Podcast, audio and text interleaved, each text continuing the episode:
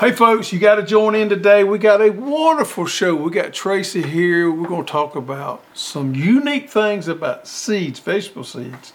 And I guarantee you, you're not going to miss it.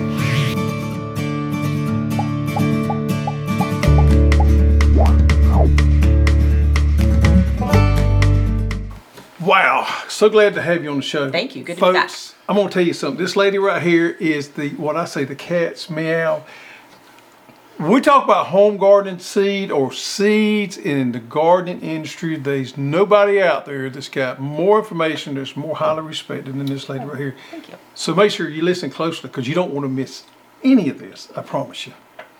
We're going to talk about some unique things today. Okay. Some things that I guarantee you they don't know. Okay. Don't you think so? Maybe. Okay. but first of all, I want to touch on something right here. Uh, this is a collard right here that I've been growing for about a year and a half, something like that right there. Let's see if I can, let's get one up right here. Maybe if we do this right here, we can see it better. It's got a good root system there.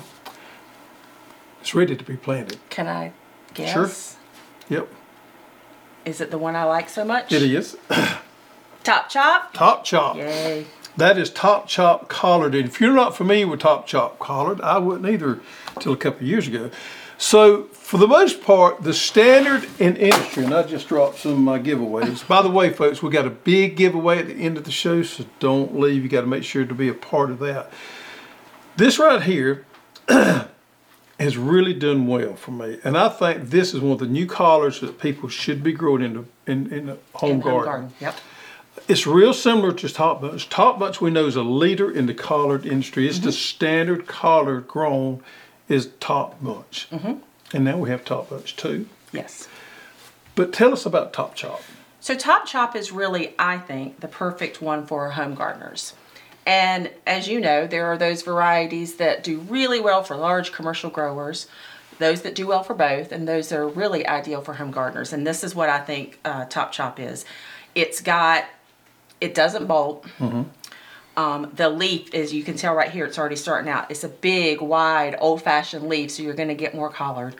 Um, the ones that are out on the market today that are really for commercial, they're they're bred to be upright and narrower leaf because they're going to be easy to harvest. Well, I mean, that's not Small bunching collards. yeah, that's not what a home gardener Right. necessarily needs. And this is why I love this one. Is this one's going to fill up your big black trash bag with Yep. cutting one big old plant, Yep. you know? So you, it's done well for you too. It has done extremely well for me, Yeah. and it's the thing about it is we love it for home garden because it's forgiving. Mm-hmm. It is uh, if you don't harvest it right away, it's going to be okay. It's going to hold for Yeah. you. It's not Yeah. going to bolt as you say or, or bloom. Mm-hmm. So it's going to be there for you, and for a longer period of time, it's going to have a way longer harvest interval than some of the other varieties. Superior flavor. That's the stem is tender, The stem's tender, tender, out there. It, it is my go-to collard right now. Now I grew some of the old heirloom varieties last year. I grew Alabama Blue and I grew Mm-hmm. Nothing wrong with those. I don't take anything against Mm-hmm. them. They're different than this right here. This is more. Uh, a more productive collard than they, Yeah. those are. Now, some of those have the unique flavor. This is a good standard collard. This collard to me is a little milder than some of the old Yep, Vates and that. Mm-hmm, things like that. So Which is good to try to get your young people to Yeah. eat collards. That most people that don't like collards, and there's a lot of them out there. I tell I my, used to be one of those. I said you got to try these newer varieties. Newer varieties and start to eat them with hot pepper vinegar. Really? And then that'll get you over the hump. and then you'll just like the flavor. Oh, I've never heard that. Yeah. So that takes some to wow out Yeah, of it. Okay. yep. Let's move that back out of the way. Ain't that pretty? I love collard I greens. love collards. Yep. Ooh, All right. So gave me an idea. I'm going to have ah, collards for Thanksgiving. Sorry.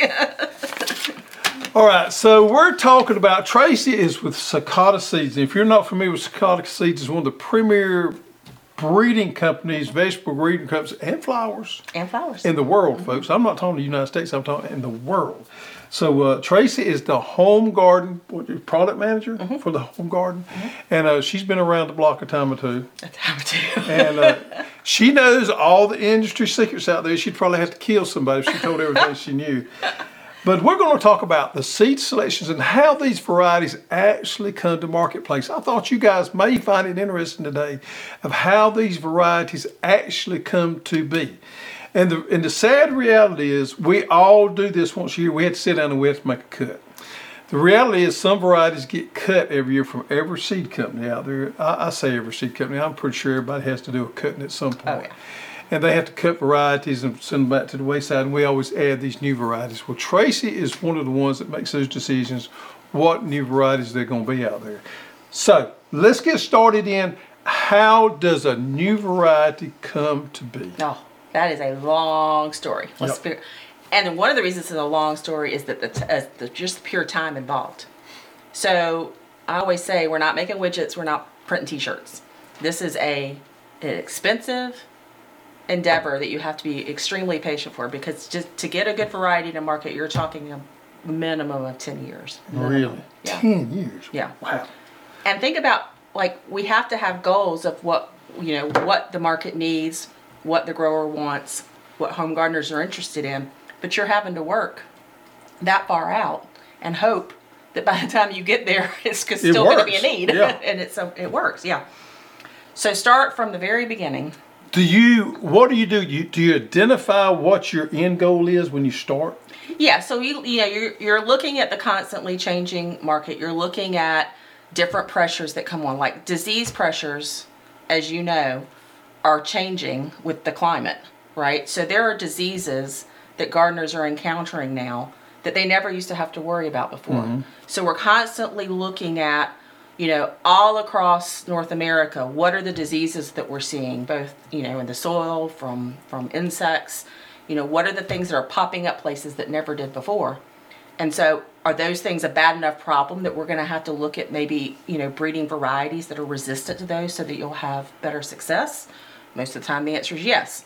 So, you know, whatever that happens to be, you got to then start targeting how am I going to come up with a variety that's going to withstand all those new pressures. Yeah, we're seeing, we're seeing in the last couple of years, we've seen a couple of things pop up here that we hadn't had before. Yeah, yeah. There's some. eh, It's amazing to me that you know people say, "Oh, that that plant doesn't have that problem." I'm like, "You just wait. It's going to have it somewhere, Yeah, and then we're going to have to deal with it." Flavor, eating So quality. flavor is the other one. Um, and really, think about it, we're we're breeding for a bunch of different audiences, right? We're breeding for the home gardener.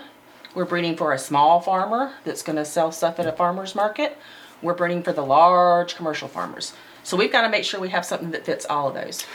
But don't normally speaking, I say normally because I know these exceptions rule. Normally speaking, it's bred for the large commercial guys take first priority because that's where the majority of the volume's at. Normally speaking, as a whole. As a whole, industry. because if you can solve their problems, you can solve everybody else's problems Right. as well. So it's normally bred for them. Uh, I know there's exceptions to that, Yeah. but normally bred for them and the small farmer next, and then the home gardener. We'll kind of get. I'm not gonna say the leftovers, but we we we piggyback off. No, I mean honestly, that's kind of how it's always been. But that's where, like, this is all I've ever done. And that when I started, it was like that 30 years ago. Mm-hmm. That's how long I've been doing this. But that's why I wanted to do it because I wanted to say like, well, these people need good stuff too. Like we have to pay attention to things like flavor. Sure. And so now it's really interesting, I think, because in the market and in the work that we do, it's a really good balance of making sure you're right, that you're focusing on what those commercial growers need, but then making sure that you also have programs that bring in what a home gardener wants. And, And if that's the you fun part. if you got a little age on you, like Like we do. you'll remember back when tomatoes tasted horrible. Back Yes. in the nineties, it was Yeah. it really went bad because the breeding Was solely went for storage, shelf life, and all that kind of stuff. And I can remember back when they didn't want a tomato unless they could use a mechanical tomato slicer. and it was bred to not even be to be at the green stage, and it was Right. gassed, Gassed. gas green. Yep. We gotta go. Thankfully, somebody woke up and, Yes. and seen the difference here and started breeding for flavor. And that's what I tell people all the time. Now, these I'm gonna pick on a particular variety here, and it may Okay. be y'all's. I'm not sure. Amelia is that? No, it's not ours. Amelia came out a few years ago, and it was one of the premier uh, varieties that had good disease-resistant package. Horrible flavor. I tell people all the time, and there's still a lot of Amelia grown out there. And if you're a hater on me because of this, it's okay. But I think Amelia ought to be outlawed. I despise Amelia. It It's an easy tomato to grow, but it has no flavor whatsoever. Well, there's no excuse now to have to grow that. That's, That's the right. thing. Now right. there are breeders like us who have specific programs that are going to make sure you have all that disease package that you need You're going to have size, maturity, yield, everything you need, but you're also going to have flavor. But it has to be a specific breeding focus, and that's where the trials like that we do come in. Right. So speaking of trials, Yeah. so the decision is made. Okay, we want to conquer these characteristics Right. of this new variety. We know it's going to be a ten-year problem Mm-hmm. or a ten-year process to get this out there.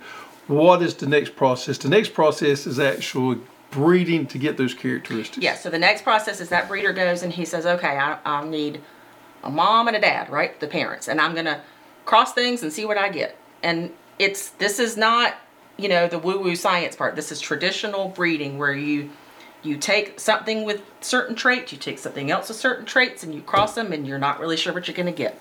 So you do that a hundred times, mm-hmm. 200 times, mm-hmm. first round. Mm-hmm. Plan them all out there, see what they do. Go through every one. Make those selections. What did this one do? What did that one do? Take the notes on every characteristic about it. And this is something that didn't used to necessarily be done in the spring process, and I'm thinking tomatoes as the example specifically. Taste every one.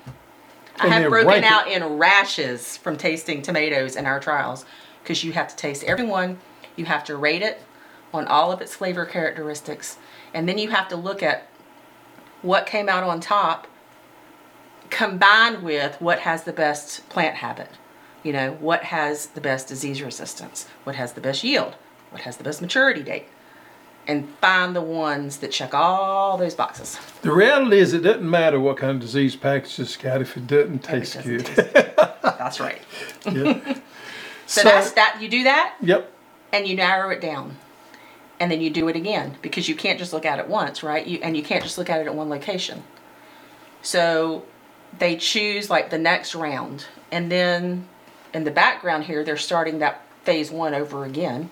And then the phase two we take and we plant it in different locations. How does it perform all across the US? Mm-hmm. Narrow it down again. So, whereas when if say one project that we're working on with one say indeterminate tomato, where the phase one started with 120, over the next four years you're narrowing that 120 down to the best five. To the best five. Wow. And then now peppers is done basically the same way. Yeah, yeah, Okay. yeah. Um, it's just not so much of a focus on flavor for peppers, right? right, I mean, there's right. not that much of a difference there, but you are looking at things like color, Mm-hmm. right, and size and and yield. Because for peppers, especially for home gardeners, you're not going to put all that work into growing a pepper plant and you get one bell pepper, two Right, bell peppers, right. which is typical a lot of times. And for this little side note, for pepper to me, plant size is huge. yeah. Yep. and protection from sun Mm-hmm. for when those things come. So there's a whole, every crop has different criteria, right? So you go through all these, you narrow the 120 down to six. Then what? Then that's not anywhere near the end because then you don't know if those six are such that they can actually produce a seed crop that's a healthy seed crop and that can be produced at enough volumes that people have seed and it's available. So that whole next phase is more of a production focus phase. Does does, does this cross that we made that has all these great characteristics can it be produced? Can can it you know form enough seed A stable, productive, viable seed. right in enough quantity Mm-hmm. to be available? Now, folks, don't get this confused with genetically modified. No, no, this no, has no. nothing to do with genetically modified. That's a whole other discussion there. This is basic breeding, standard Basic breeding that's been done since breeding. World War II. Uh, uh, and before. And before. And, and peop farmers in their backyard did this mm-hmm. way before. Right. It's just a more controlled environment there Yeah. with more Uh, more, in, you know, more inputs and more resources. And, and, a, and a better educated outcome of what you yeah. may get. Yeah. So. Yeah. it's interesting to me now. We talk about trial and this is for Sakata, but it's also for most other companies too. Although there are small trials done all over the place. We had a pepper trial just down the road the other day from our place the other day. Yep. But the majority of the trials is done in three places in the United States. The majority of our trials, yes. Yes. To begin with. Salinas, California. Hall, New York, and Fort Myers, Florida. And the reason And, for that, and Woodland, New- uh, California. Woodland, and Washington. So I guess it's five Washington places. State? Yeah. I didn't know that. Yeah. Okay. So you do the West Coast and we do the East Coast. Mm-hmm. The thing about the East Coast is, which I do appreciate, you do one in North, you do one in Yeah. South. Yeah. So we're more we lean more toward Fort Myers because it's Yeah. more of our type climate. Speaking of, next week, that's where I will be is in Fort Myers looking at some trials down there. I'm gonna spend the week down there. And FYI, learn how to do it. Learn how to do it. And FYI, next not this week, but next Thursday night, we will treat you to a show with me and Mr. Donnie Glover. And we're going to be talking about winter garden, so you got to make sure that you tune into that. But uh, we're not going to do the usual show next week. It's going to be a little bit different because I'm to be down there with Miss Tracy looking at right. some trials. We got some interesting things we're looking at down there. We there. do. I am going to traipse you through Top secret. we can't- hundreds of yep. tomatoes, Yep, yep. peppers, eggplants, watermelons. but we got some interesting stuff that uh, if things work out, we're gonna have Yes. coming in later on. Yes, so that's I about hope all so. we can say. Yep. All right. So that's interesting. Uh, so when we talk about, I guess, disease, peppers and tomatoes probably are the, the two biggest crops we have the most problem with disease yes. that we want to breed in for. You know, most people don't know this, but we have a lot of uh, pepper varieties that are tomato spotted wilt virus resistant. Yes. That's really good for my area because it's really terrible. Yeah, here. because a lot. I mean, you think about tomatoes, eggplants, pepper. All they're all Well, crops. So yep. there's all kinds of diseases, Mm-hmm. you know, that are going to cross over into those crops and and be a problem. So the one that everybody loves to grow is tomatoes. Tomatoes, most popular garden fruit vegetable is a fruit grown in the garden. Diseases on those is just widespread. Man, it just seems like every time we turn around, we're facing a new disease. Yeah. For us, I mean, we've always had the tomato spotted wilt virus, but you know, we've seen in the last few years, we've seen an increase in yellow leaf curl. Yellow leaf curl, yeah. So so we have these initials that we have these acronyms we have to remember for all the diseases as as the breeders Mm-hmm. are breeding this into, and TY will be the one for that. And um, yeah, so it's interesting because there was what we call a disease package that had to be common for every tomato that was bred over you know the past however many years. And now as we're moving into seeing these diseases in bigger areas and becoming more and more of a problem, it really has for us, it has to become a standard part of that disease package so that you're never worried about it. Right, And that's one of them. right. That's one of them. Um, toma- tomato brown rugose fruit virus. Boy, that's a mouthful. I know. I Say if I can remember that. say that, say that one more time. tomato brown rugose fruit virus. Okay, I hope I did that right. okay. This is one that there might, I don't know if people have heard about it now. There's like, like a little buzz about it now because that was one that, you know, you heard, oh, that's not here. Nobody has a problem with that. But then there, you know, somebody found something somewhere. And so that's one that all the breeders, we're all having to scramble. We have to test now the seed to make sure it's not in the seed once that seed is But produced. this is so new of a disease So that we're not, we don't have any known resistance to this. No, we're all working very fast, Right. and there are things coming out very soon. What does the characteristics of it look like? it's brown. but here's the thing: like I've seen, I've heard people talk, you know, wipe. That'll It's wipe like a virus. whole- It just yeah, wipes out boom, overnight, Gone, yeah. gone. And so those are the kind of things. Those are kind of scary for Mm-hmm. breeders because when something comes along like that, and you're you know the whole breeding process is is so time consuming. You know, you got to scramble and do things pretty fast, and so those are the kind of serious things that we're trying to look at. So Yeah. the Department of Agriculture and their finite wisdom have put a virus testing on all the incoming seeds from everywhere to, yeah, to try to control it. yeah, yeah, Okay. Yeah. Interesting. It's always something, man. It's always. Golly. By the time we thought we got it conquered, boom, something else Yeah, hits us. yeah. And, and I don't know if you, how much y'all doing on this right here, but nematode resistant. Nematodes. So that's one that, you know, this is interesting. Nematodes used to be a big problem, and I'm talking like 50 years ago now. And so at that time, that was like a very popular resistance to having tomatoes. All your old timey tomatoes that have any kind of resistance are going to have root knot nematode resistance.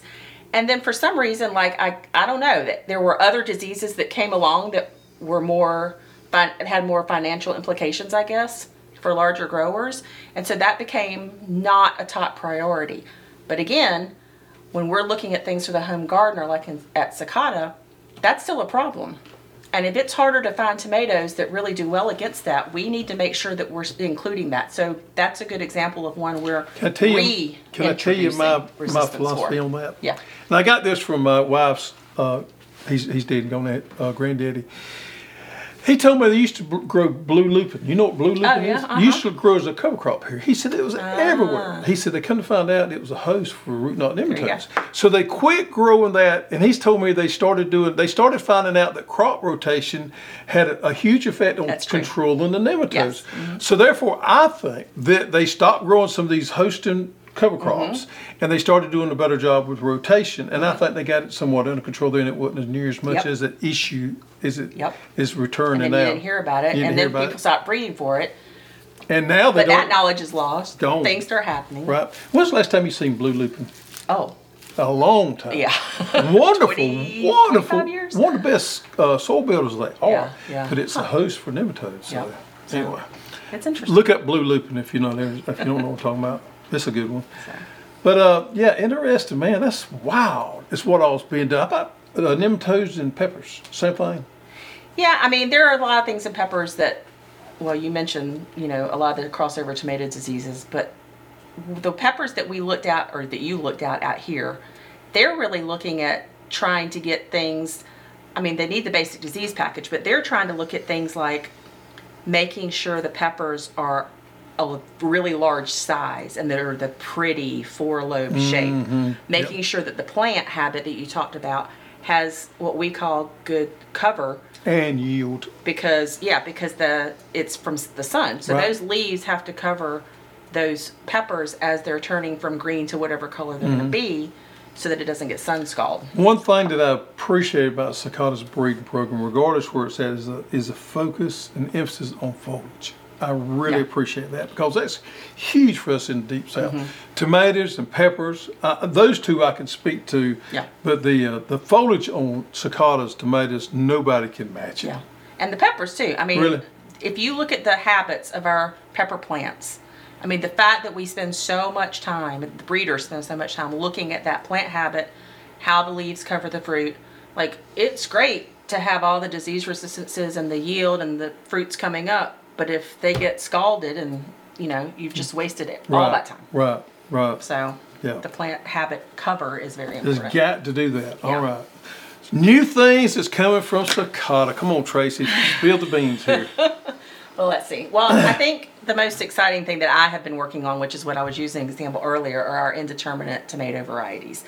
And again, this has been something. and we're going to be looking at those next week. And you are. And I hope we can find you something very special Yep. because there's going to be a lot to choose from. But I think the reason it's so exciting for me it's because it is so focused on flavor.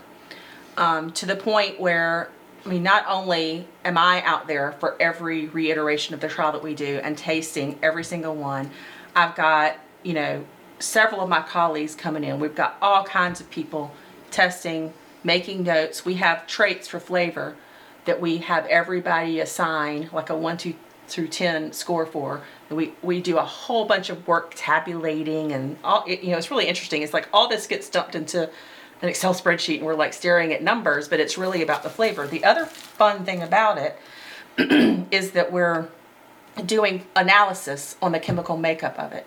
So you slice it open, you put a slice of tomato, you know, on this glass board and you run these tests in the lab that can tell you exactly what the chemical compounds are and the volatile compounds and what makes it up. And when you do that to all the ones that you're over here actually tasting and scoring, then you start comparing the data that you get from both sides and you're seeing what's making this taste good. Mm-hmm. And then you can say, well, this parent has high levels of X, so therefore it would probably make a good flavor tomato. So let's be sure to use that one in our next round. So And, it's, uh, pretty, it's really interesting. One other thing I really like what you do there is you take the leaders in that that spectrum there, the Yeah. competition, might Yeah. I say. You take the best of the breed out there and you put them up against your new variety. Yeah, that's a good point. And that's Yep. with all of our trialing that we do, right? So the breeder has these goals and they has these specs that we're trying to meet. But we also have to look at well, what's already out there, what's succeeding in the market, what pa- either home gardeners or commercial growers, where they go to as the one that's working the best. That's our control. Can we beat that? Can we beat it? If Yep. we can't, there's why bother? Right. Like let people do that one. Right. But those are always our controls, Mm-hmm. and so that's that's one. That's a very important thing about trialing. So it's a lot like any sort of like medical trials or anything you're doing with trials. You know, it's important to have those controls and those checks set so that you're always trying to go above and beyond. Right. Not just a me too, we call Right, it. right. So that's interesting. Now, that's one thing that differentiates us- against, I'm not gonna say all, but some of the other seed dealers out there is we really focus on traits of these varieties that we bring to you because the reality is not all of you are facing the same issues when you grow in your garden. People in South Georgia is gonna be facing different issues than somebody in nor- northern North Carolina. Yeah. And we've got to know the difference of those varieties. When we tell you which one that we recommend for you to grow in that area, there's got to be a reason behind that. And we spend a lot of our time looking at these trials, talking to people like Tracy, figuring out, okay, these are the ones that's going to work in this particular zone here. Mm-hmm. I think, Tracy, I don't know if you agree with me on this or not, but I think we as the seed industry have done a disservice in the past, the way we do things, about trying to sell a variety to everybody. Yes, because again, we're talking generalities, Mm-hmm. right? But by and large, in generalities, because seed breeding has typically been more towards the larger commercial grower, Mm-hmm. those things are bred for certain what we call slots. So it, a slot is a specific time in a specific place. Mm-hmm. So, in general, varieties tend to not be what, what we call widely adapted, so that you can pretty much grow them everywhere and have success. Right. That's another thing we have come back to is what is the most widely adapted. That's why we test in so many locations. That's why we send it to people like you for you to test. Mm-hmm. Right. Because if I hear what your problems are here Mm-hmm. and I compare it to what someone else's problems are in upstate New York, then I can see how widely adapted it is. And it could be different. And I it mean, it be may be, it may be, it, it grows well then it doesn't grow well Yeah, here. and that's okay to have both. So it's Yep. important actually. So we're really looking for things that are widely adapted that just about anybody can have success Mm-hmm. Right. with. But at the same time, it's okay to have things more specific because, like we were talking about earlier, there are certain disease pressures and problems that certain areas have that others don't. Well, they need a solution too. Sure. So that has to be I think what you're going to see, and, I- and we here at Hoss are really working on this hard. I think we're going to do a better job of that in the future. I'm not just talking about us, but I think everybody's going to do a better job in the future of, of doing, you know, giving people what they need to be successful Yeah. where they're at. The way it used to be done with seed catalogs, it was just general. You put it out there and it's out there for it. year. But I, I do think, I think we, and I challenge our group all the time. We consider ourselves to be customer centric. Yeah. You know, we got to do a better. We got to do a better job giving the customer what they need to be Yeah. successful. So that's And that's an important question to ask. Like I, I asked this question of one of our product managers uh, last week. We were looking at what our we come out with new varieties every year, just like you do, right? And we're working on that now of things to present to you. So we're looking at certain things, and it was a squash. Mm-hmm. If, if that guy's watching, he's gonna laugh at me because I texted him. I was like, "Okay, what's the deal?" Like because I used to be in your position. I was mm-hmm. buying from mm-hmm. people like Scott. I was like, "What's so special about this?" Yep. Like, tell me what the deal is. Why would I buy this over all these other ones? Like, you have to convince me first. sure. And then all of a all sudden, time. all this information, I was like, "Oh, this is awesome!" Like now I get it. Yep. Now I know why we, you know, a grower Yep. should try this. Yep. Don't tell me. I mean, I got to know why I got to add this one and I got to delete Yeah. this one. And If you, have can- to do the same thing. If you convince me of that, I'm all for it. But Yeah. otherwise, I'm not interested in Yeah. it. And corns is the same way, especially Ooh, on that corns. Thank goodness we don't do that. All right, well, that's good stuff. Let's get into some garden spotlight of the week. All right, so we've got Katie and Charles Ellis from Deatsville, Alabama, Zone 8A. Why don't you look at their garden? over there. Ain't that nice? Little raised beds there. I believe that's some greens there. What does that look like? Green magic broccoli, Oh. red cabbage, red jewel, matter of fact, Savoy King. Oh, Oh, listen, yeah. all of ours. Yep. And you know what's good about those? Those are all the widely adapted ones Yep. we're talking about. S- Easy success. Easy to grow. Yep. And that's what we want people to be successful. I want you to look at this picture right here. Wow. See what that is. Just like tomatoes, Yeah. doesn't it? Uh-huh. All right, let's see what kind of tomatoes they got. Also, they had flash collards. Is that flash? Is, is that y'all? Okay. Mm-hmm. It is. Yep. I can't tell exactly what that is, but that, that's got to be tomatoes. Look how big they It's are. huge. Yep, these are probably these got to Healthy. be indeterminate. Good so- cover. Yeah, good cover. Probably a Sakata variety. Yep. And oh, here's tomatoes for sure, right here. Make sure I get this. Oh, they've there. even got them strung up. Oh yeah, that, so that's those nice. are some indeterminates. I Yeah, can tell. yeah. Yeah. Nice foliage there. Yep. Yep. So there you go. Good Thank you. Katie and Charles Ellis, Deatsville, Alabama, Zone 8A. Impressive. Impressive. Oh, yeah. Clusters, oh, that, that tomato was uh, Florida 91. Ah, yeah. Florida 91, yep. Which again is one of those that it's good for the southeast. Yep. For the specific problems that you would see down here. Florida 91, that's a good heat set variety there. All right, folks, we've got something special. I talked about a What is giveaway here. So we're toward the end of our garlic season. Ah. So we had some garlic back there that got mislabeled. We didn't know exactly what the word, and the whole chaos of things that happens sometimes, Yes. okay? So we've got grab bags of garlic. And these garlics got several cloves in there, so that's enough to plant a decent sized little garden.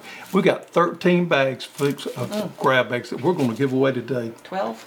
13? 12? 13, 13, unlucky I guess that means I don't get one. So we're going to give these away today. And what you've got to do in the comment below, you got to put in "I love garlic," and you do that. We'll pick your name. You send us your shipping address, and we're going to send out 13 hmm. free grab bags.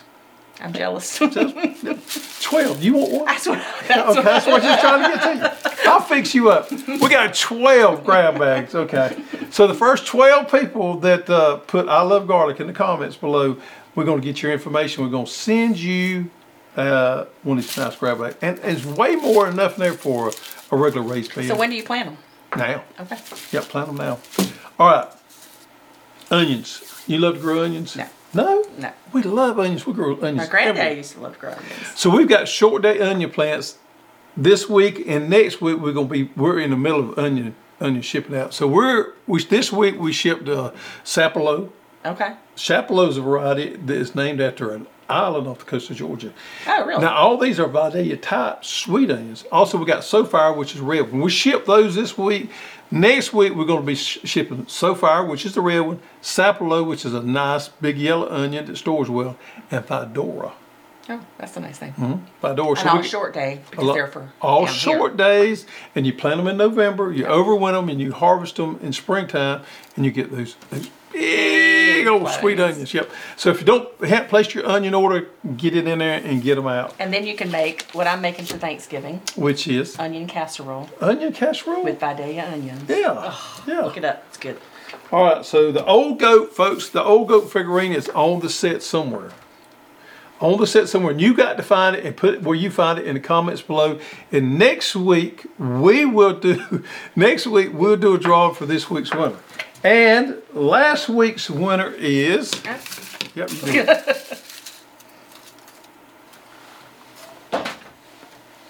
Greg Page. Show everybody right there. Greg is the winner of this week's Old Goat. And look here what Greg is going to get. I'm going to have to get you a pair of these Oh, I right here. those too. These are the coveted Get Dirty I socks. like those. These you can only get by winning the Old Goat. Ah, okay. So there's very few people in the United States just walking around wearing the old I love it. the get dirty oh, old the get dirty socks right there.